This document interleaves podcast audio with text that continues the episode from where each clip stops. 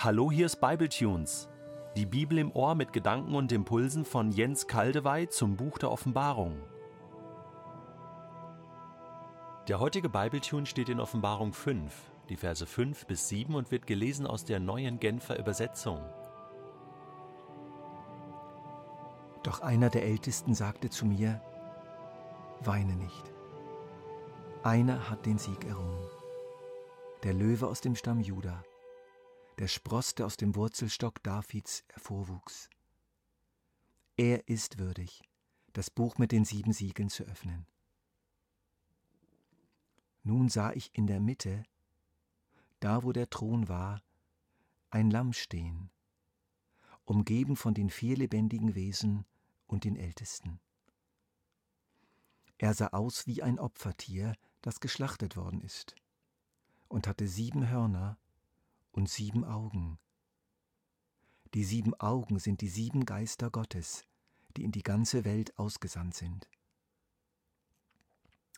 Das Lamm trat vor den hin, der auf dem Thron saß, um das Buch in Empfang zu nehmen, das er in seiner rechten Hand hielt. Weshalb weinte Johannes? Er weinte, weil alles so hoffnungslos schien.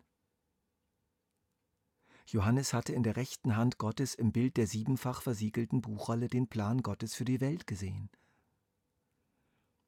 Und er wusste intuitiv, das ist ein guter Plan. Aber dann damit konfrontiert zu werden, dass es niemand gab, der diese Rolle nehmen konnte, öffnen, lesen und verwirklichen konnte, das war zu viel für ihn. Johannes weint die Tränen vieler Menschen. So vielen geht es doch ähnlich. Sie fühlen, dass sie oder Menschen in ihrem Umfeld, ja das ganze Land oder die ganze Welt wie allein gelassen scheinen. Ja, da oben irgendwo, da mag es einen Plan Gottes geben, da sitzt vielleicht einer auf dem Thron, theoretisch, aber hier unten, da geschieht nichts, da ist niemand. aber da ist eben doch jemand. Auch wenn man diesen jemand nicht direkt sieht, wenn er verborgen ist. Einer hat den Sieg errungen, der Löwe aus dem Stamm Juda, der Spross, der aus dem Wurzelstock Davids hervorwuchs. Er ist würdig, das Buch mit den sieben Siegeln zu öffnen. Es gibt doch jemand. Der Löwe aus dem Stamm Juda, diese Worte waren Johannes als Jude, vertraut mit den alten heiligen Schriften, sehr vertraut. Da war doch diese alte Verheißung, die Jakob, der Stammvater des Volkes Israel, seinem Sohn Juda auf dem Sterbebett gegeben hatte. Sie lautete Mein Sohn, du gleichst dem jungen Löwen, der niemals leer vom Raubzug heimkehrt, er legt sich neben seine Beute, und keiner wagt ihn aufzustören. Nur dir gehören Thron und Zepter. Dein Stamm wird stets den König stellen, bis Shiloh kommt, der große Herrscher, dem alle Völker dienen sollen. Das Wort Shiloh bleibt bis heute geheimnisvoll, konnte nie klar übersetzt werden. Aber die Aussage ist klar: Aus dir, Juda, wird ein Herrscher kommen, dem alle Völker dienen werden der Löwe aus Juda. Es war eine der großen messianischen Verheißungen für das Volk Israel. Eines Tages würde der Messias kommen, der Gesalbte, der große Herrscher, und seine Herrschaft würde weltweit sein.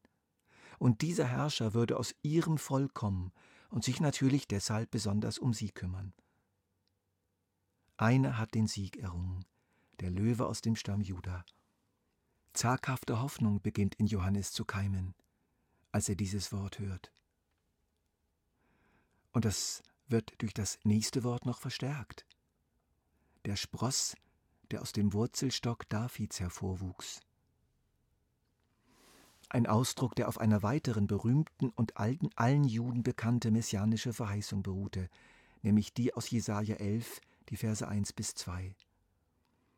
Die Verheißung besagte, dass in der Nachkommenschaft Davids nach langer Unterbrechung wieder ein neuer Herrscher geboren werden würde, und zwar ein ganz besonderer, wie niemand anders mit dem Geist Gottes erfüllt. Der Löwe von Juda und der Spross Davids. Zwei Verheißungen, die jedes gläubige jüdische Herz höher schlagen ließen. Nun kamen sie wieder aus dem Mund des Ältesten. Hoffnung strömte in das Herz von Johannes. Ein ganzer Film lief in ihm ab, und ich vermute, dass ihm in diesem Moment schlagartig klar wurde, wie nie zuvor, Jesus, mein Herr, mein geliebter Herr Jesus Christus, ist würdig. Es gibt doch jemand, nämlich ihn. Und nun wird's ganz spannend.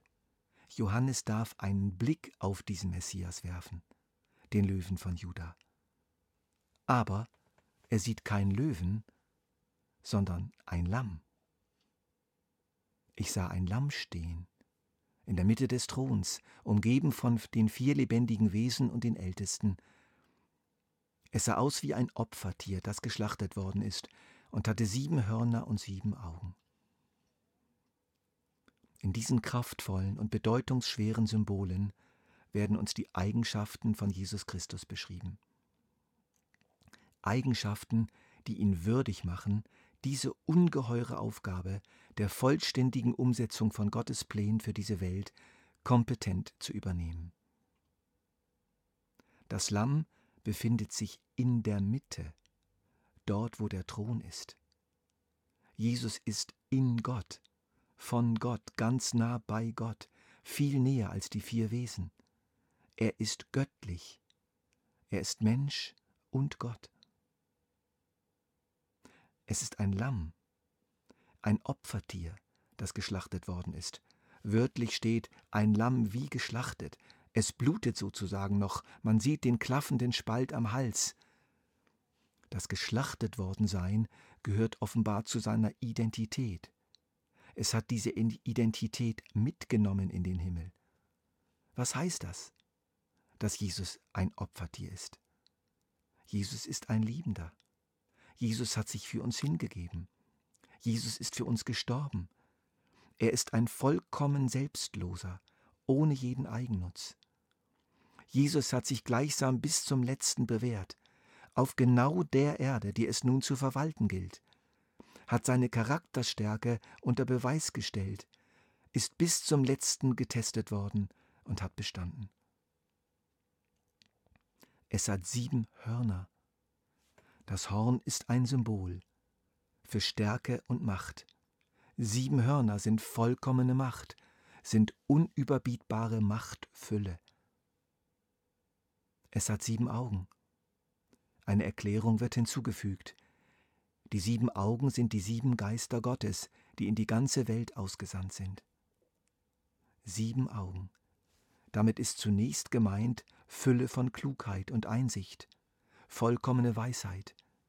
Die Betonung liegt hier auf Einsicht. Das Lamm hat Einsicht in alles. Wie das?